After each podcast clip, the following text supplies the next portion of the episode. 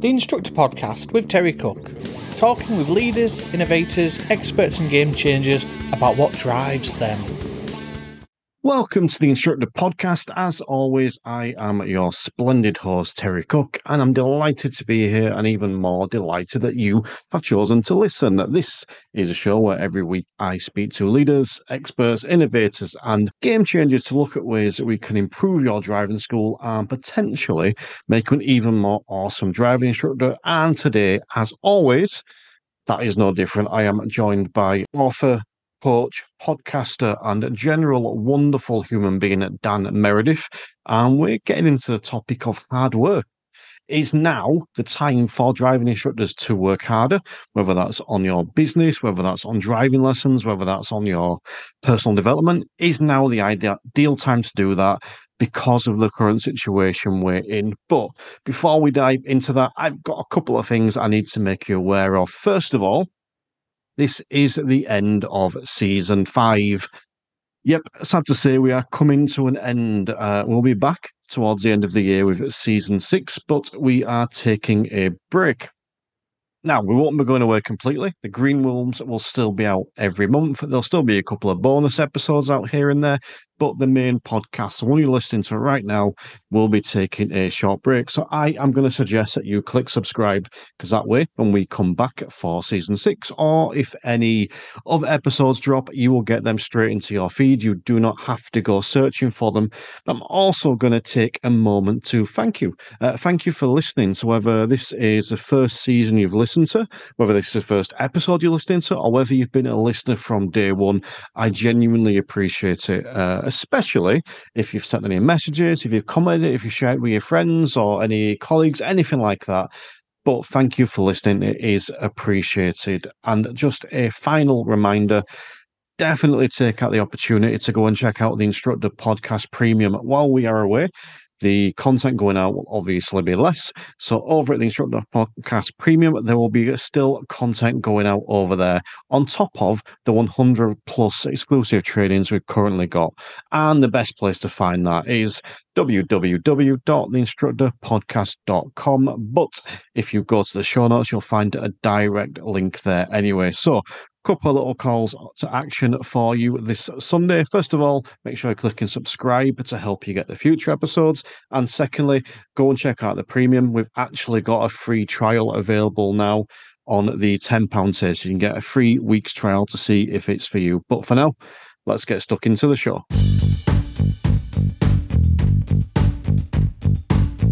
So, when I started the Instructor podcast back on season one, I had three very private goals, and that was to achieve five seasons.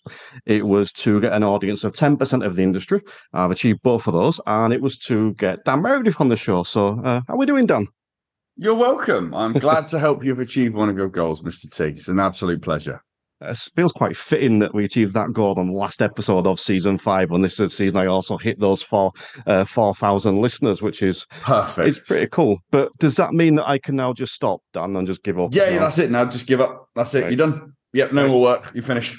Well, thanks for joining me. It's been a pleasure. So, yeah, that's it. Take care, everyone. Have a wonderful day. Um, no, I, am going to start off with the same question that I ask everyone, uh, all the guests that come on the show, mm-hmm. which is the the tagline from this show is I speak to leaders, experts, innovators, and game changers. And I'm just wondering which one or ones of those do you fall into? Leader, expert, innovator, game changer? Okay. Um, I'll definitely say I'm a leader because I'm in charge of a few sort of decently sized sort of Facebook groups and teams and businesses and stuff. So, yeah, without leadership, I'd be pretty screwed. Um, try and lead by example as well um, model I've used is something called servant leadership, which basically means you serve and you lead at the same time. It's not sort of dictatorial. It's kind of, you know, do as I do as well as what I say. So I kind of like to kind of lead by example. Um, innovator, possibly, possibly on that one. Um, I've come with a different approach to entrepreneurship and coaching that I hadn't seen too much prior to me, a little bit different. Um, so yeah, I would say that one. What were the other two again? The game changer and expert. Expert, yeah, I'm going to say comfortably an expert. I mean, I've been coaching people now for 10 years you know i think it's coming up to three and a half to four thousand like individuals that i've actually had calls with whether that's like 15 minutes or worked with for years. Um i've got a good track record. I'm you know no one's got a clean sheet but i'm you know i'm pretty much up there with my advice is pretty good when people actually listen and do what i say. And said more for humor than anything else I'm not going to call myself a game changer because I think it's cretinous. I hate, do you know what? It's one of those things. There's phrases in my industry game changer, the next level, and my all time fucking favorite disruptor. Shut up. All right, so I am now going to go and uh, find the Disruptive Entrepreneur podcast, listen to delete that, and uh, also stop calling myself a game changer. So not in the um... slight. Listen, I'm listen. My attitude is you can call yourself whatever you want, but for me, it's one of those ones that because I hear it quite often day to day, I'm just like, oh no, oh no, I can't do that. I mean, the, the, one of the things I just want to touch on back there, you mentioned about the the 15 minute coaching calls you do. Mm-hmm. And I was actually listening to one of your podcasts uh, this morning, and you spoke about how you were one of the first people to to start doing that. And I can remember when I sort of joined your world, uh, your paid world in uh, Espresso with Dan, and one of the things that I got at the time was a, I think it's like an hour call with you. And so I came with my list of questions.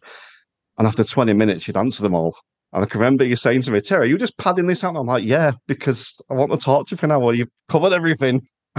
it's yeah, I think it's like anything, much like probably your job as well. Once you've done it for so long, um, certain things are quite easy. And I've had obviously so many people that I've coached over the years. I got so many of the same problems and you know people are people. We often have the same issues the same needs the same wants when it comes to business.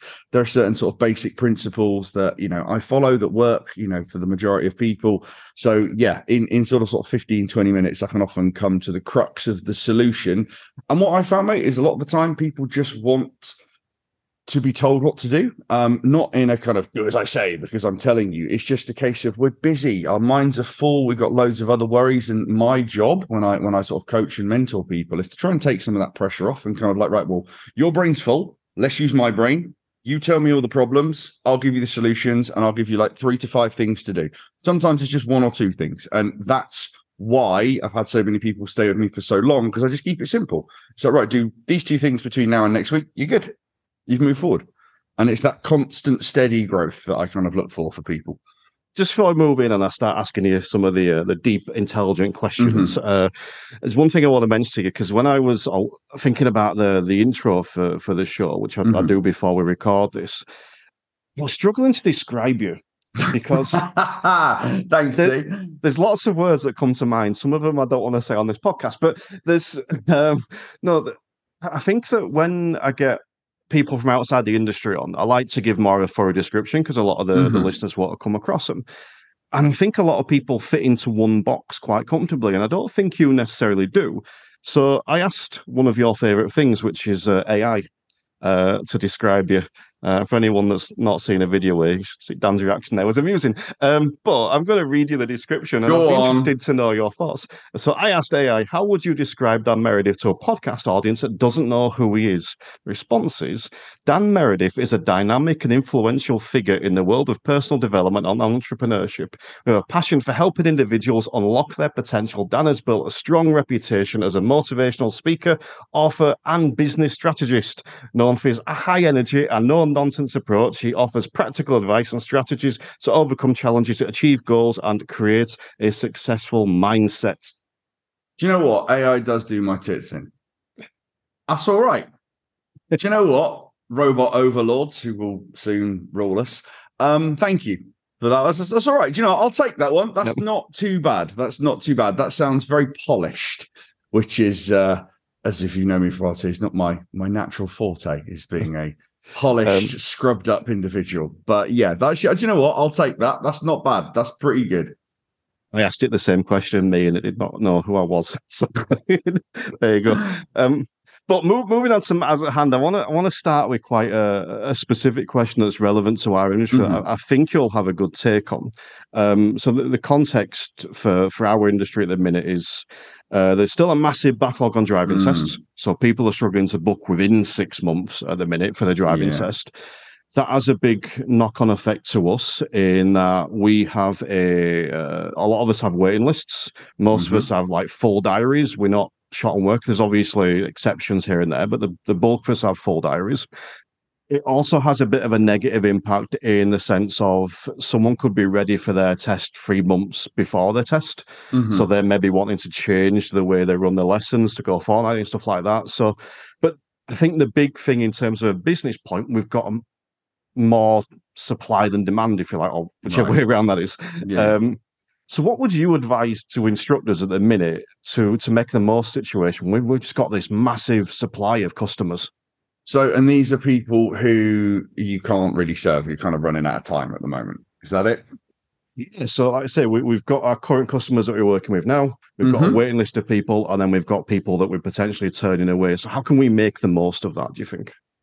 I mean, that is a tricky one because obviously having, you know, worked with you, obviously on the sort of driving test side of things, you know, sort of fiddly it is um, to do so. So one of the things I'm very fortunate that I've got an assistant, um, have done for many years. I've got a team of people that work for me and she joined various, there was, um, an automated bot, I think, on Twitter. I think there was. She joined groups. She joined everything. Pay, there was a few paid services. I think they weren't expensive. That sort of like you know gave you like literally immediate, you know, ready to go appointments as soon as they did. Um, so I was fortunate to grab one in my sort of home city not too long afterwards because she was on it every day. Now, I don't know if that's realistic for people in your world. And the thing is, there's, there's only really a few things I could suggest. Is is number one, get up earlier, go to bed later, work weekends. There is so look, there are times in in my business where you know I'm making, you know, I'm, I'm do well, okay, but there are times where I make do even better, and things are really popping off, and people are really wanting to invest, and it's kind of that whole, you know, make hay while the sun shines. So if if you have the wherewithal, drive, energy, sanity to do so, um, especially if you've got, you know, a partner or children or dependents or someone like that, and they sort of understand that you might be, you know, getting up a little earlier, going to bed a little bit later. Um, you know, the the sort of commercial side of me would be get up earlier, go to bed later, work weekends. It would be, but that the downside of that is there will be a point where you'll probably fucking hate your job. So again, you have to be mindful of that. I would say right now, um, if you are pretty full, you've got an abundance of people, the main thing I would say is is just communicate. You know, when I was, you know, because I didn't know you could come down to me and help me out with my situation. Um, because we don't live near each other, and it's an amazing thing you did for me too, which I'm beyond grateful for. But is communicating to people what the situation is and letting them know how you could work with them if they want to pursue things forward. Because I messaged a lot of instructors. Um, I say I messaged, my assistant messaged, and we probably only got a reply from about 50%. So immediately half the people didn't even bother to reply to us. So that person is then, you know, gone to us. And the ones that did, you know, some would just be like, no, too busy right now. There's no appointments for a while, that sort of stuff. But the ones that actually took the time to write a nice message, you know, it could have been cut and pasted. It doesn't really matter. Just explaining the situation.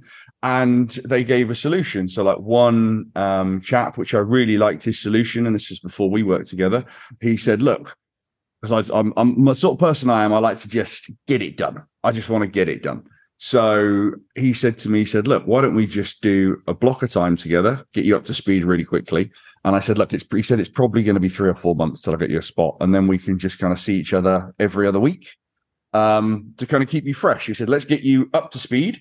So bit of a chunk of work. And then we'll just kind of keep you ticking along until one comes along. And that was probably the best solution that sort of was was offered to me. And so yeah that's something that i have seen you know I, I, would do personally you know get them in get them good build a good rapport build a good relationship. And you know i'm not saying this in a kind of milk them for more money and do stuff but you know i've done things before. Like i, I learned to ride um, a motorbike in october. Then i got my first this was many many many many years ago. And then i think i got my first bike in the January. So it's three months in between it. And I remember being at the junction wanting to pull out, thinking, what do I do? so, and I was remembering trying to sort of like feather the clutch out and trying to think to myself, I don't want to accelerate into traffic.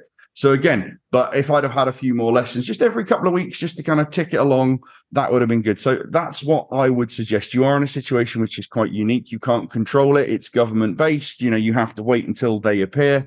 But I would say, you know, having a sort of conversation with, look, here's the situation. So explain the situation. This is what I would suggest if I was you. Let's do, you know, let's get you up to code sort of now. And then let's just kind of keep you maybe every other week keep you coming in, keep your skills fresh so that when the driving test actually pops in, you haven't let it all go to waste. Bang, you can go in. So you're ethically getting a little bit of extra money in your pocket. You're not being mercenary and like, yeah, let's just keep digital one every week until one comes up.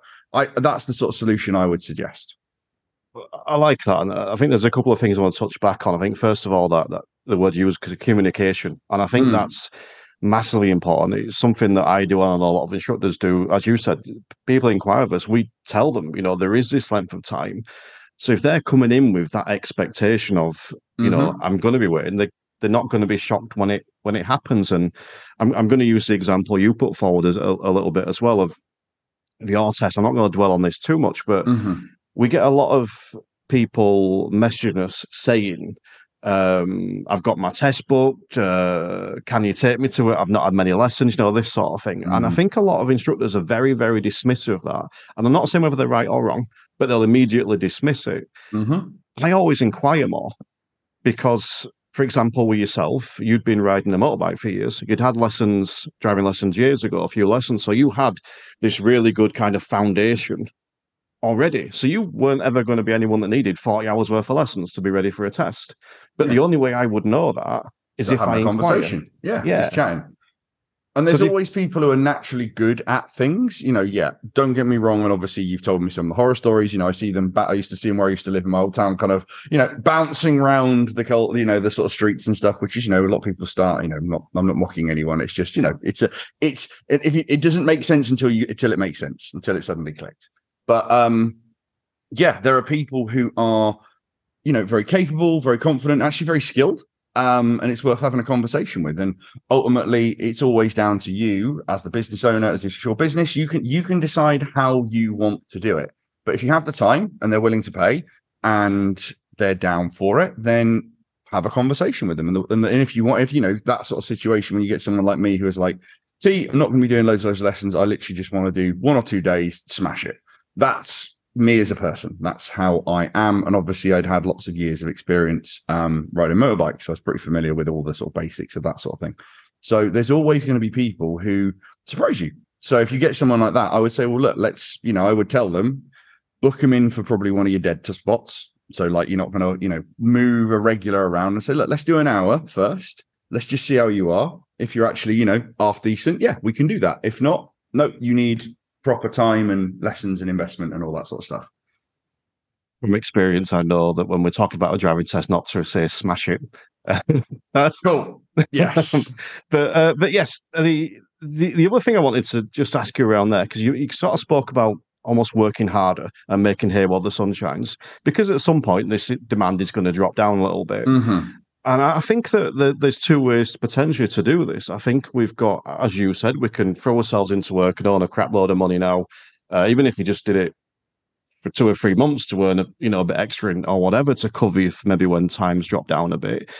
But I think the other side of it is, and I'd be interested in your thoughts on this, is is using this opportunity to to to grow or develop your business. Mm-hmm. Um, to me, this is a, a perfect opportunity, and I'll, I'll, use social media example to experiment a bit on social media.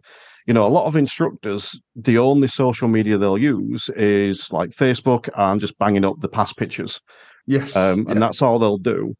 And, and my take on this at the minute, and I'd be interested in, in your thoughts on this, is that use this opportunity to experiment, practice doing video, practice putting up different types of posts and all this kind of stuff uh, for two reasons. One, if it doesn't work very well, it's not going to affect you because you've got a full diary anyway. Yeah. Yep.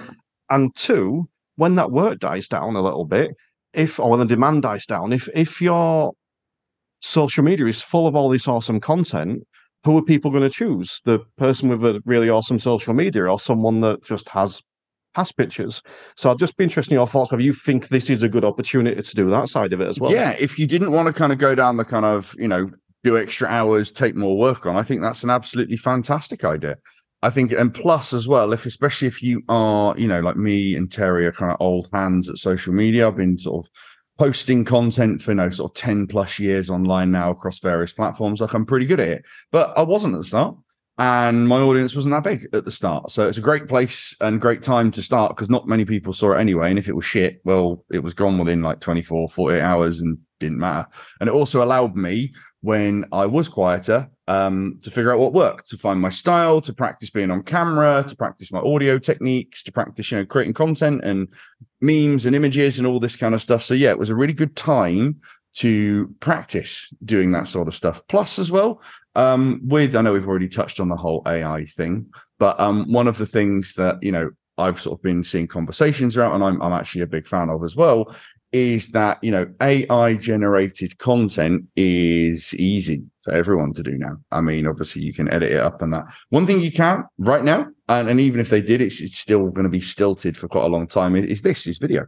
Is actually like my voice, my face, me talking to it, and ultimately, if there's five people who can deliver me a service, but there's one of those people that makes me smile, I resonate with, fits my personality type, is you know someone who I think could not only get me the results, but I'd actually enjoy spending time with. I'm going to work with that person every time.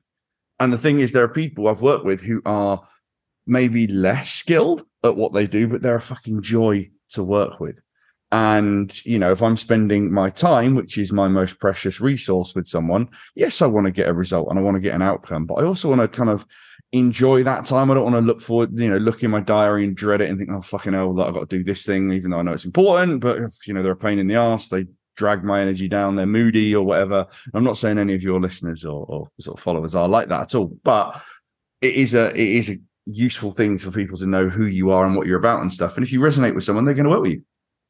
And it's interesting you say that about the, the, sort of the moody and grumpy and miserable people because I kind of had a, a little bit of an epiphany around the podcast recently, in, in that I think I was putting too much focus on those people and trying to win those people over, and I suddenly realized why am I worrying about them so much? I want to work on the audience that I've got. I need to. Mm.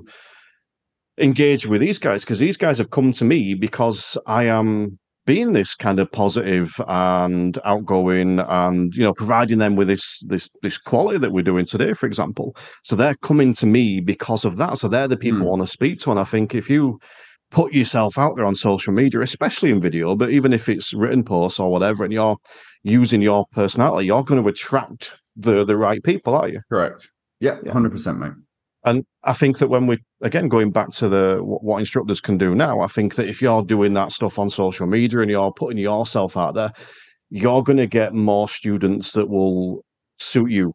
So you're not going to get people coming to you that you dread yeah. being in a car with. But exactly, uh, I've spoken about that quite a bit previously, so I'm going to detour back from that. That's all right, bit. mate. I, I want to come back to the, the, the hard work, the going all in, goes ball deep, that that side mm-hmm. of it, because I've asked you this before, and, and I liked your answer to it. So I kind of want to put this out there to, to the listeners as well, because there are a lot of instructors that are working really hard at the minute. And part of that is because people find it difficult to say no. Because, mm-hmm. as we say, we I've had, I think I counted this morning, I think it was 12 messages this week from people asking for lessons. Wow. And it Good is horrible saying no. Yeah, it's not nice because it, mm. I've got people coming to me saying their instructors let them down, or whether they have or not. You know, you know that's yeah. a discussion we'll have. But so I think the first question I want to ask around that is how do you learn to say no? Because it's really easy or really easy to be that yes man. How do you learn to say no to people? I mean, one of the things, I mean, I used to be a chronic yes man. I'd say yes to anything. I'd say yes to um doing extra work, staying later, doing things that were part of my duties when I was in a more employed or kind of, you know, someone was paying me to do stuff. I would, you know, people wanted me, and again, not this one, obviously, but I'd be like, so like, can you come on my podcast? Can you come on my group? Can do this? When I got a bit of sort of notoriety, and I'd be like, yes, yes, yes, yes, yes, because I wanted to.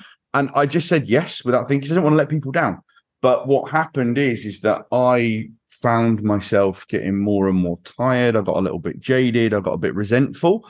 Um, I didn't even want to fucking reply to people after a period of time, which is not me. That's not me. That's not my attitude. That's not my energy.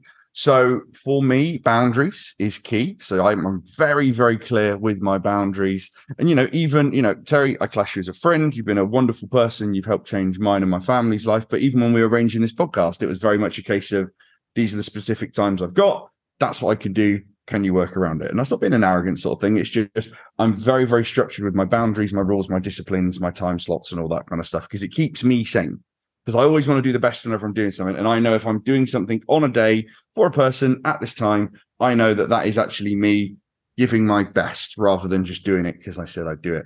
Um, I would just say uh, a big thing is would be sort of I would say you know so I would actually sort of empathize to start off with. So if you get that sort of situation, I'm really sorry to hear that. Um, that's a real shame. You know, unfortunately, like in any industry, that does happen from time to time. Um, however, I'm afraid right now I am currently full. Um, you're so, you know, and then you could also sort of segue into saying something like, I would like to help you, but this is the situation in the industry right now. Um, it's going to be a month or so before I can get you in. If you're happy to wait, I'm happy to book someone in in the future. But if not, here's actually a few recommendations of people that I know in the area that might be available too. So that's how I would, you know, again, bit on the fly there, T, but that's how I would structure a response back to someone if I had to say no. Acknowledge them, empathize, let them know what you can do, and also offer them a few other solutions. That would be if someone sent me that, that's lovely. I think that solutions is key. You know, it's something that, that I've done before as well. Is that send resources. You know, I can't help you, but here's my five minute free podcast. I can't help you, but you've told me you're nervous is the Confident Drivers podcast or whatever. It doesn't have to be something you've done, does it? You know, they don't necessarily know that. They're not bothered. They're just, oh, this guy's nice. And yeah, if if you know six months down line someone asks them to recommend a driving instructor, there's a chance of recommending you rather than the person they went with. Exactly. Um, and and the other thing I just want to ask you about because you, you said this to me uh, quite a while ago actually, um, and it stuck with me, resonated a lot is that if you're saying no to someone, so whether that's driving lessons or you know life thing or whatever mm-hmm. situation mm-hmm. is, you can just say no. You don't have to justify that no. It's well within your rights to say no. That's something that really felt uncomfortable to me. Can you just expand on that a little bit? So there's a little. It's not mine, um, yeah. and there was a whole concept of saying no and yes to things, and it was saying saying no without excuses and say yes to things just because. Now, that may seem like a bit of an oxymoron, but many of us, when we say no, we say no or no, thank you. And then we kind of put in this, and in this instance, you know, I, I would probably lean more towards my first sort of answer that I said, because it is, you know, especially when you're self-employed in a in a regional setting, if you come across as an asshole, that will get out. Okay. So that's what I would do. But for me, I I used to say no, oh, because I've got to do this, because and I'd, I'd start to justify it. And honestly, sometimes I get things offered to me, things suggested, and I said, uh, oh, no, no, thanks, you're good. I'm all right, thank you. Don't just it's practice on that one. But the yes side of that is more to things like experiences or trying something new or thing that maybe not scared of, but I'm a little bit like, oh, that's not really me, but that could be interesting. Let's say yes to it. So I say yes to stuff that might help me grow as an individual, that might allow me to experience something different, experience, you know, somebody else's perspective of life or learn a new skill, something I've never done before, because I don't know it until I try it. I might fucking love it. Might love it. Um, but equally, I might try something and think, you know what? That's not for me, but at least I've given it a go now. But yeah, it's, it, it's a practice thing. Um, you can do it politely, you can do it calmly, and it's just again goes back to that sort of boundary conversation. If it's something that doesn't serve you, it takes you away from your goals. It is more for someone else, as in they want you to do it for, for them rather than any you know major benefit to you. And obviously, I'm excluding things like friends and partners and stuff because that's you know we all help each other out there. But yeah, it, it, it's a practice thing. You just kind of say no, thank you, I'm good. And that's a nice segue into something else I want to speak about, which is the idea of development and trying new mm-hmm. things mm-hmm. and growth. And it's it's interesting. My dad always used to say that uh, you should always try something twice because you might not like it the first time, but you might the second. And that's why he's got two kids. Um, but he, um, I want to start off actually with this because your book, um, how to be fucking awesome. Uh, I'll put a link for that in the show notes. Uh, I just want to recommend it before. I recommend everyone listening checks it out. Uh, I've said this to you before. I don't know if I've said it to the listeners, so I'll say it again. Okay. It's one of only three books I've read more than once. Thanks, um, it's yours, 15 Minutes Happiness by Richard Nichols and How to Be a Badass by Jen Sincero. Mhm. Uh, they're my three go-to books if, if my head's in a bit of a funk.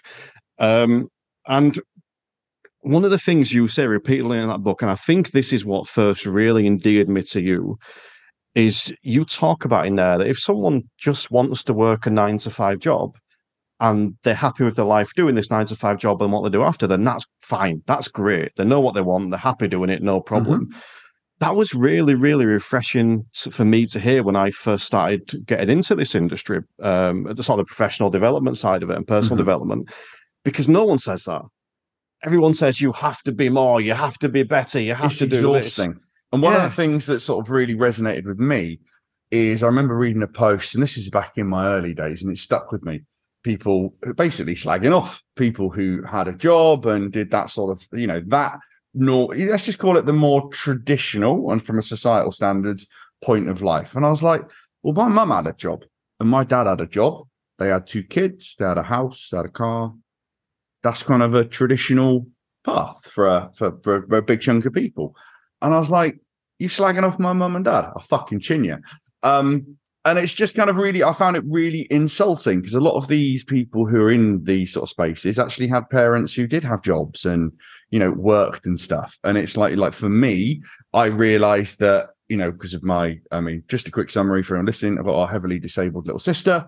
Part of the reason I went into sort of entrepreneurship is I could, I, I earned a really good income working really, really fucking hard. Long hours, early starts, late finishes, weekends, you know, I, I was doing very well, but I was also absolutely toast.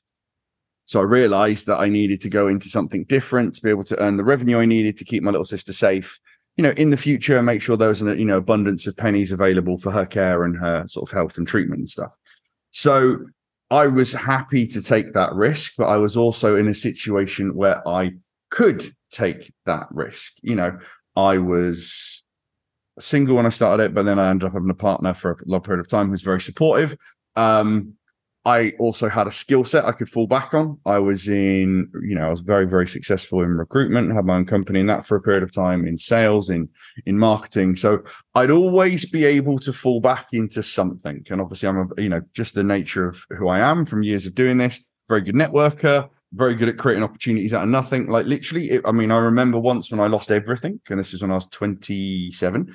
Um, I had to print off CVs uh, in the middle of the heat wave of that year and take multiple undershirts and shirts. And I, I old school because I didn't have enough money to even get on the tube. I had to walk around London, old school doorstepping, knocking on doors and handing in my CV. And I eventually, you know, did work. But I'm not afraid of, of doing those sort of things. So sometimes, and some things I say to people is, is, you know, especially in the sort of entrepreneurship space that I'm in, the best thing you can do right now is get a job. Make sure your bills are paid, make sure your mortgage is paid, make sure there's food on the table, make sure you're supporting your partner, yourself, whoever. Okay, let's just get you stable. Let's get a nice stable base. Then we can see what we can build once we've got you settled. So there is nothing wrong with that. And if you're listening and you just say, do you know what, Dan? I want to just do 15 lessons a week and have the rest of the time off. Fucking fantastic. Sure, life. Live it how you want. Exactly. I think it's great. I think if someone is happy doing that, they've achieved their goal in life. They're, they're just Mhm. happy with life. It's brilliant. But I think with this this podcast, I think the listeners to this podcast that they listen and they want to develop. Now they may want to develop in terms of becoming a better instructor. They may want to Mhm. develop in terms of running a more um, smooth business. They may want to develop in branching out their business into other areas, into different forms of coaching, or to you know create courses and all this kind of stuff. So the people that listen are, looking to develop in one way or another. Awesome. What I come across a lot is people that are scared, and and I've been in this boat. So I'm going to ask you from that perspective. If someone maybe they've got an idea of what they want to do, but they don't know where to start, they're too scared to start. How how can I go on social media and say I've done a thing? What do you say to those people? Right. So is this someone with something or without something? Because I've got a slightly different answer depending. Is this someone with an idea, maybe? Do both. Do both. Okay, I'll do the idea one first. Yeah. All right. This is going to sound really basic and really patronizing and really fucking simple. Google it. Okay. I'm going to give you an example from my life. I have a business. My brand is called Coffee with Dan. Um, no logic behind it. I woke up one morning. I used to drink. Um, don't drink any alcohol anymore. Nothing wrong with it. If you enjoy a drink, fucking fantastic. I still have lots of drinks in my house that I dish out to others. That sounds really dodgy when you say that out loud. But what I mean is, is that I've got, you know, I've it's, it's a personal choice for me to to stop drinking. But when I was drinking, I was probably drinking a little too much, and I thought. I'll just have this Facebook group and I'll show up every morning. I'll teach. So basically, you keep me accountable because if I say I'm going to do something, I do it and that will stop me getting pissed the night before. So, and then I'll teach you things that I'd learned from building all the agencies and all the marketing stuff I did. And so it's called Coffee with Dan. And I remember someone saying to me, not super long ago, last year, why ain't you got a coffee? And I'm like, yeah, that's actually a fucking good point, actually. Probably should have some coffee. And I don't know jack shit about a coffee business. So I went onto Google, how do you start a coffee business in the UK? That's it. And then I looked at the research. There were some Medium articles, there were some videos and stuff. Then there's a list of companies that did it. I emailed 10, four came back, had a conversation with all four. One of the guys I just really fucking like, we just got on like a house on fire, kind of touching what I said earlier. And then as of recording this week, I launched my coffee. We've sold hundreds of bags already. Um, people actually love it, which is nice. It actually tastes nice and people think it's brilliant. But that's what it started with it with a Google search and thinking, right, okay, how do I do it? and just starting doing it. And the next thing was just to put it out there, like with no, there's no guarantees of success. Okay. So if you've got the thing already, um, you need to learn how to market the thing. So I will say learning the basics of sales and marketing, both, you know, verbally via the written word, copywriting, sales techniques, social media marketing. Like this sounds like a lot, but there are, you know, there are paid resources. And, and the reason I suggest paid first, if you have the penny spare, is because what you invest in you kind of tend to put more weight into doing it. So there's this kind of, you know, a lot of people don't value free as much as they should, which is silly because there's one, there's like literally there's the everything you possibly need is at your is at your thumb tips. Okay. You just type it in and find the answer to pretty much anything you need. But if you know money is a little tight, resources a little bit tight, there are free resources in there, and then the investment is going to be your time and energy. So that's the equity that you're going to be putting into that. But when it comes to like overcoming the fear side of things, um, my, I kind of touched on this earlier. Most people are just kind of concerned about their own shit. They're worried about their own problems. They've got their own issues, their own wants, their own needs. Like to really give too much of a shit about you doing your thing. And this is it. I'm I'm very fortunate that I have worked with thousands of people and I've been like at the start of some people's, you know, stupendous careers. And I'm so proud that, that I was sort of, sort of like the spark for a lot of these people who've now gone on to achieve amazing things. You don't know how things are going to work until you put there. I met a chap, um, a mastermind I did. He was earning, say, about four grand a month, and I, and I hope that doesn't sound facetious, but in entrepreneurship, that's you know that's kind of okay. Sort of like you know you're doing all right. He was doing some copy and building some funnels, which are like sort of automated marketing systems, and he was one of the most talented, charismatic people. And I was just kind of like, you are playing so. I shredded him shredded him.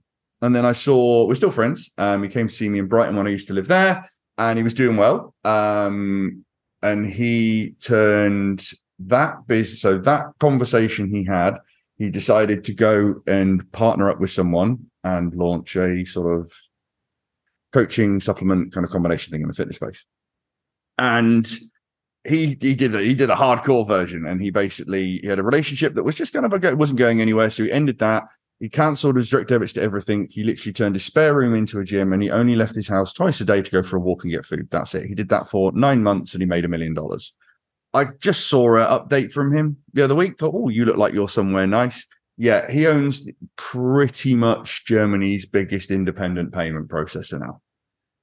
He he has no knowledge. In fact, you know, he obviously decided, fuck it, that's I see an opportunity there. I'm going to go for it. So that fear, that worry is just holding you back from a future that could be absolutely fucking fantastic.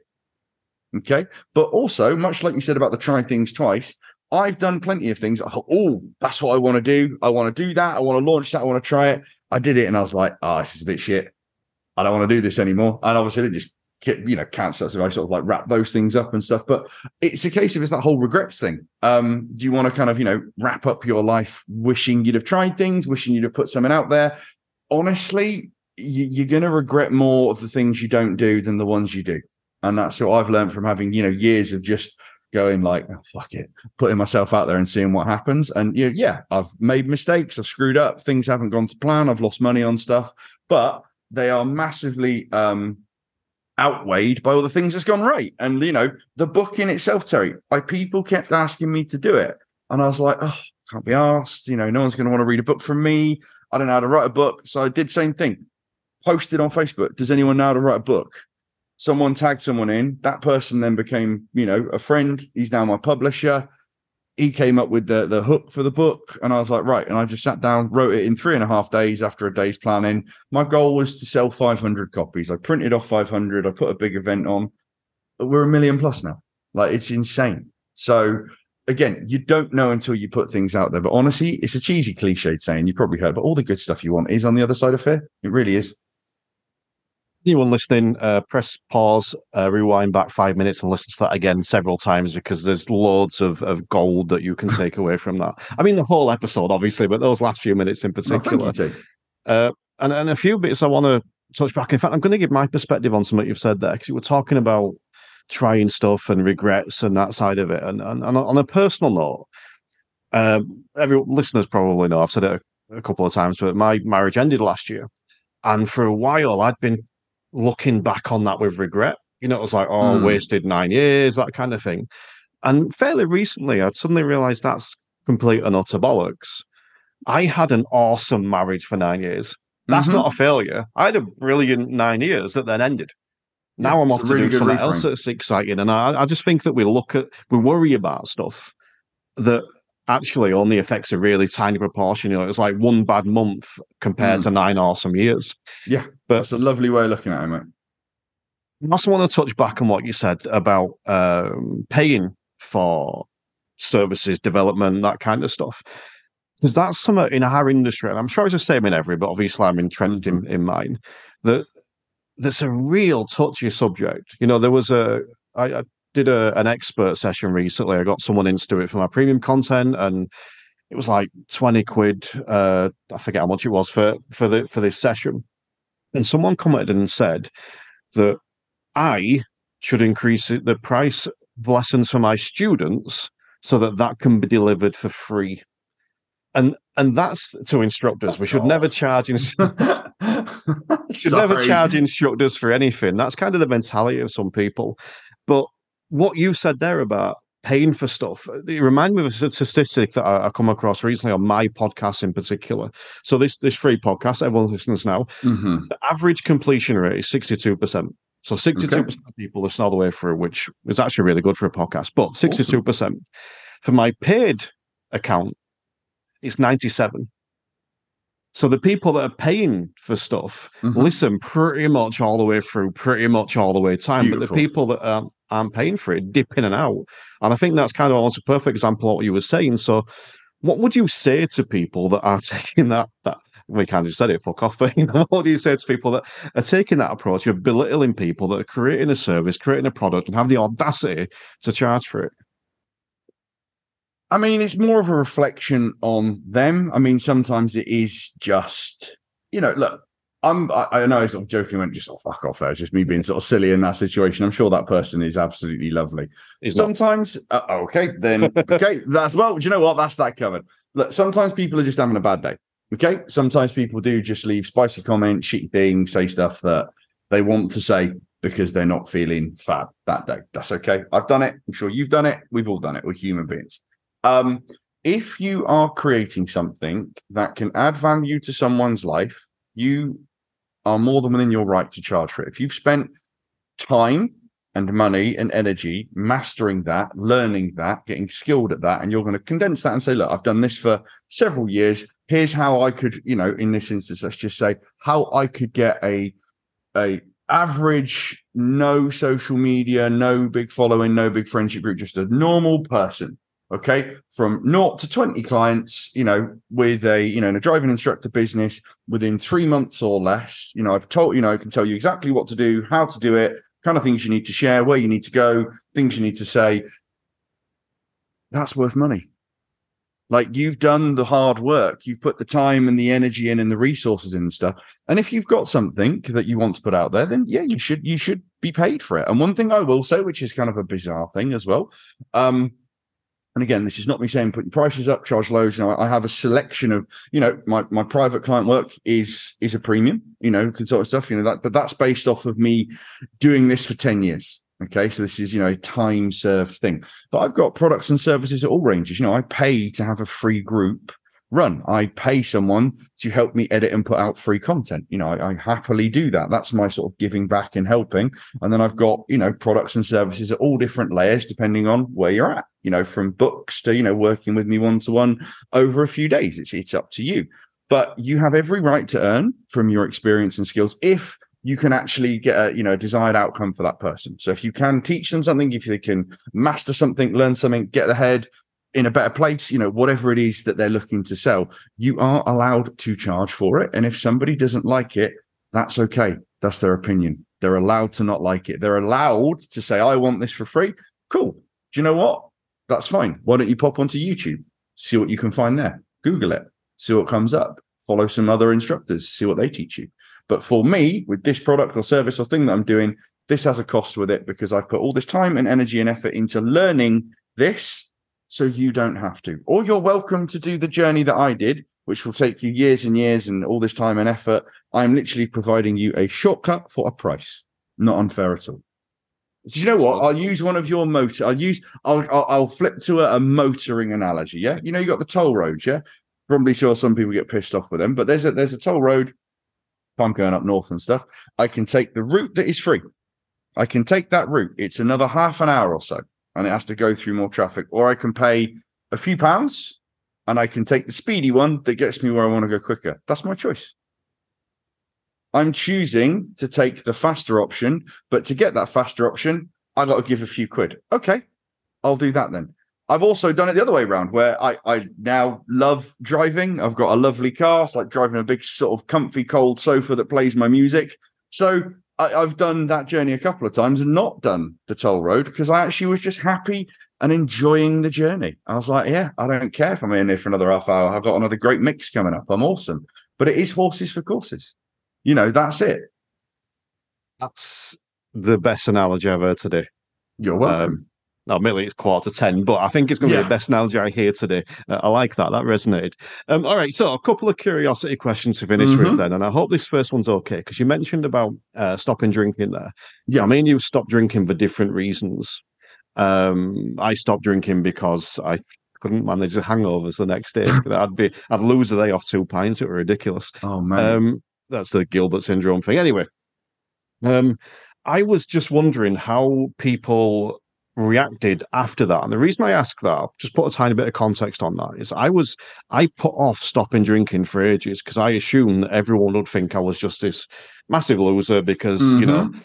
vegan, don't drink, what do you do for fun, you know, sort of thing. Yeah. And my brother uh, is a wonderful human being, but he's a he's a he's a bloke. You know, you think of a bloke, he's, he's a, a manly man. Yeah. He's a manly man, very much so.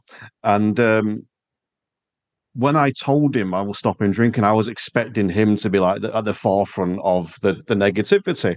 And he just went, Oh, cool, nice one. I'll get you a cook. And I'm like, Where, where's where's the yeah. negativity? I was almost disappointed it wasn't coming. So I was just wondering uh, for anyone out there maybe is considering stopping drinking for any reason, you know, how how did you find it afterwards in terms of people's reaction yeah, I had a few similar thoughts to start off with, but I'm also probably you can probably sum up from this podcast. I'm quite happy to do what I want to do, and I don't. I obviously care about people and their opinions, and if they're close to me, if they're paying me money, if they've been in my world, you know, I will listen. But ultimately, I'll do what's right for for me. And when you know, I tried uh, moderation, did quite well with it for a period of time. Then had a really stressful period, and the moderation became fun time. So I just thought, you know what? It's just not serving me anymore. And it was no, I wasn't beating myself up. I didn't think I was uh, a waste of space, useless. I said, you know what? Benefits aren't really there for me anymore. And I had the opposite. I've never had a hangover. So I've been sick because I've drunk too much for, but I've never had that. Usually I get up, I'm ready to go, regardless. I, I can have an hour's sleep and I'm like, cool, off I go.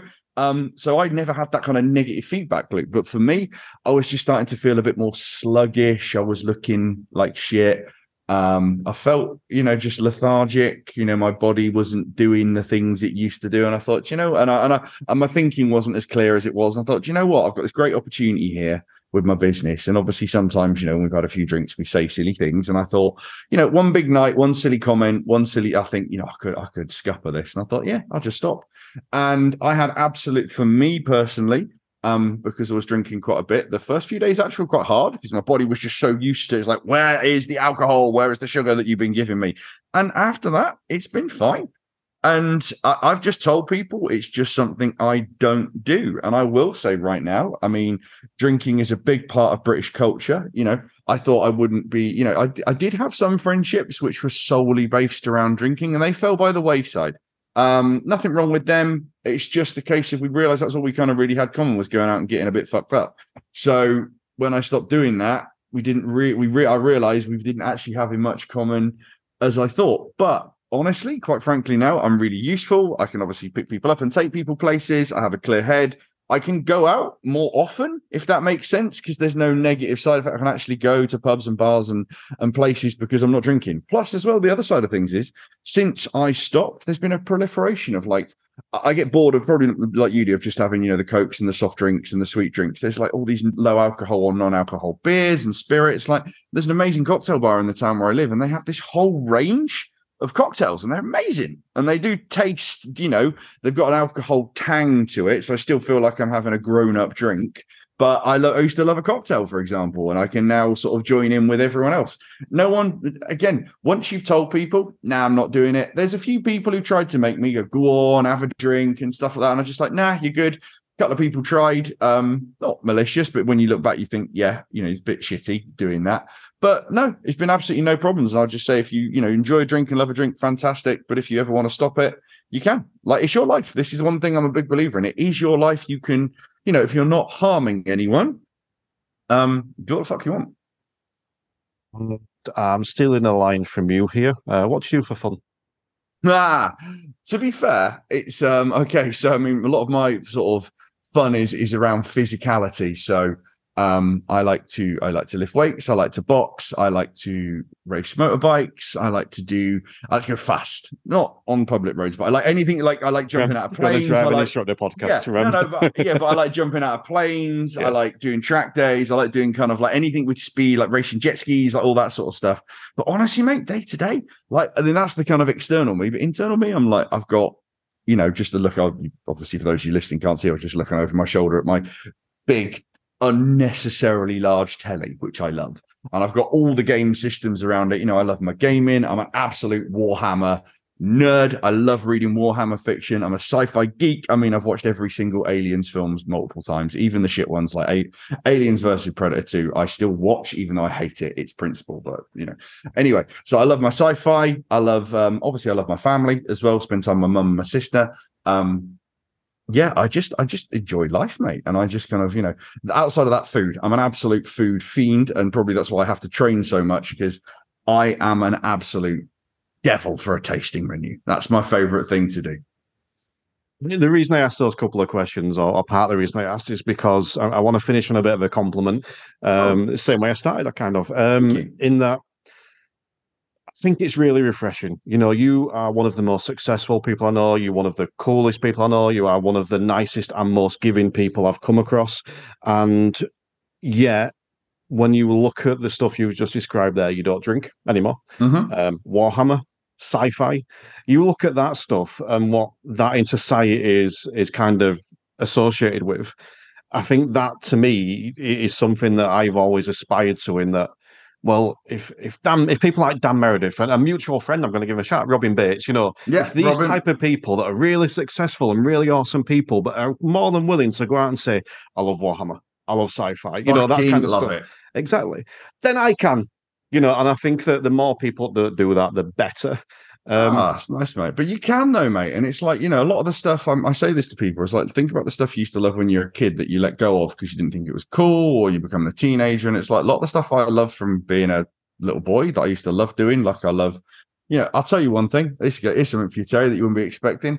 I love nature, love nature, loved animals. I had, I used to be in Cubs and I won my collector's badge because I had 132 books on animals and insects and plants. I just fucking loved it. So I love nature. I love all that sort of stuff. And I looked on an app which is local to where I live, and it was like 10 pounds and to do this activity. And that activity was foraging. And I thought, I looked at that, I thought, I want to fucking forage. And it's honestly, I could not have stood out more, Terry, if I tried. You know, I'm fairly well built, bit more louder, obviously big bearded, tattooed bloke. And there was loads of, let's just say, very lovely, sweet, slightly more alternative types in. I, we had a great time. I got all kind of fucking berries and shit. It was awesome. I had a brilliant time. But foraging, cannot recommend it enough. I You weren't expecting that, were you? no, and and I put a lot of time and thought into the titles of my podcast, but this one is going to be called "I Want to Fucking Forage." That's that. no, do you know what, Terry? Because just because I'm going to give you a suggestion, right? There's all kind of weird, kinky shit people are into online. I just have a feeling foraging might also mean something else. So I don't know. And that's not me getting into some other dark things that I'm into or anything or weird shit. But again, if you're into weird shit, fucking fill your boots, rub what you want to rub. But that aside, maybe pivot on that one, Mr. T. I typed uh, Rufinol into Google the other day because I wanted to find out how to spell it, and then immediately regretted typing that in afterwards. But either way, you live and learn, as the police told me. Um, the last question I want to fire at you is uh, Yeah. probably the most important question of the day. What is the ultimate driving song? What am I adding to my Spotify playlist for the Instructor podcast? Oh, you bastard. And it's the question that catches everyone out. Ah. Let me have a ponder. Oh. Do you know what? I'll tell you one. And if you can't see, I'll see if I can do it with the camera for those. See my hairs are just stood up on the end? Okay. Remembered one song. It's called Gratitude by Above and Beyond. Okay. It's not so much, I don't know if it's a drop, but it will make you think. It's a nice, but it's like, I'm a big fan of EDM and kind of like trance and house and stuff like that. But the lyrics to it are beautiful. So is it a driving song? I, if I was going to go drive, I was thinking like Prodigy and Metallica and some of the other bands that I'm into. But I'm thinking a song to you know when you're having that. Do you know what? You know when you're having the drive, when you're having a think, it's for that one. Cool. Uh, I'll get that added to the list. And uh, do you want to just finish up by telling people where they can find you and maybe uh, the best place for like the introduction to the world to Dan, whether that's the book or whatever it might Mhm. be? Yeah, um, put my name in, Dan Meredith, into Amazon. You'll find my book, and you'll also find my dad's book on there. My dad passed away a few years ago, so I wrote uh, his book on his behalf. So you can have a look at those, see what I'm about. Um, go on to Facebook, Coffee with Dan. Literally search that in groups. Feel free to join. Um, at the real Dan Meredith on Instagram, or just literally, literally, that's not a word. Literally, just type my name into Facebook. Give me a follow. Give me an ad request. Um, yeah, I'm I'm very open. I put different things in different places, so each each medium is different. And I also have a podcast with my friend Jay called The Body and the Beast. If you want to listen to some more of me, which is more sort of personal development and business stuff as well. Uh, you'll find links for all that stuff in the show notes and highly uh, recommend the podcast in particular. But all that's left for me to say is uh, thank you for joining me today, Dan. It's been an absolute pleasure. Thank you, and I appreciate to all of you that listened. I hope you got some value from it, and yeah, thank you for your time.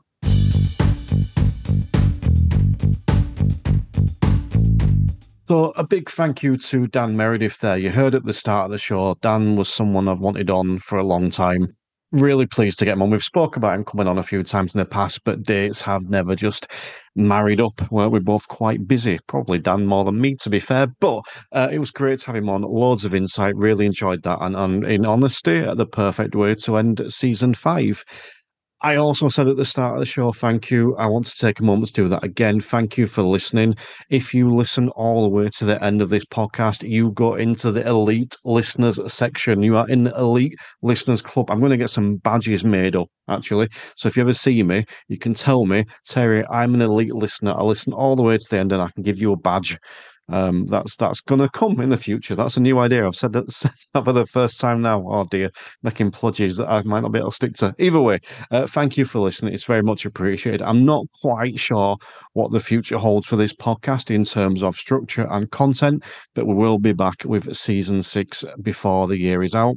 But I do just want to take a final opportunity to remind you to go and check out the Instructor Podcast Premium. It's a place where you can take your CPD, your personal development to the next level, whether you're looking for stuff around mindfulness, around mental health, you're looking for ways to improve your business, you're looking for driving instructor specific training, whether you want to come and see the expert sessions that we do, whether you want to come to my problem sessions, problem solver sessions where you get to come and pick my brains for three hours, four times a month whatever it is you want, it's going to be over there.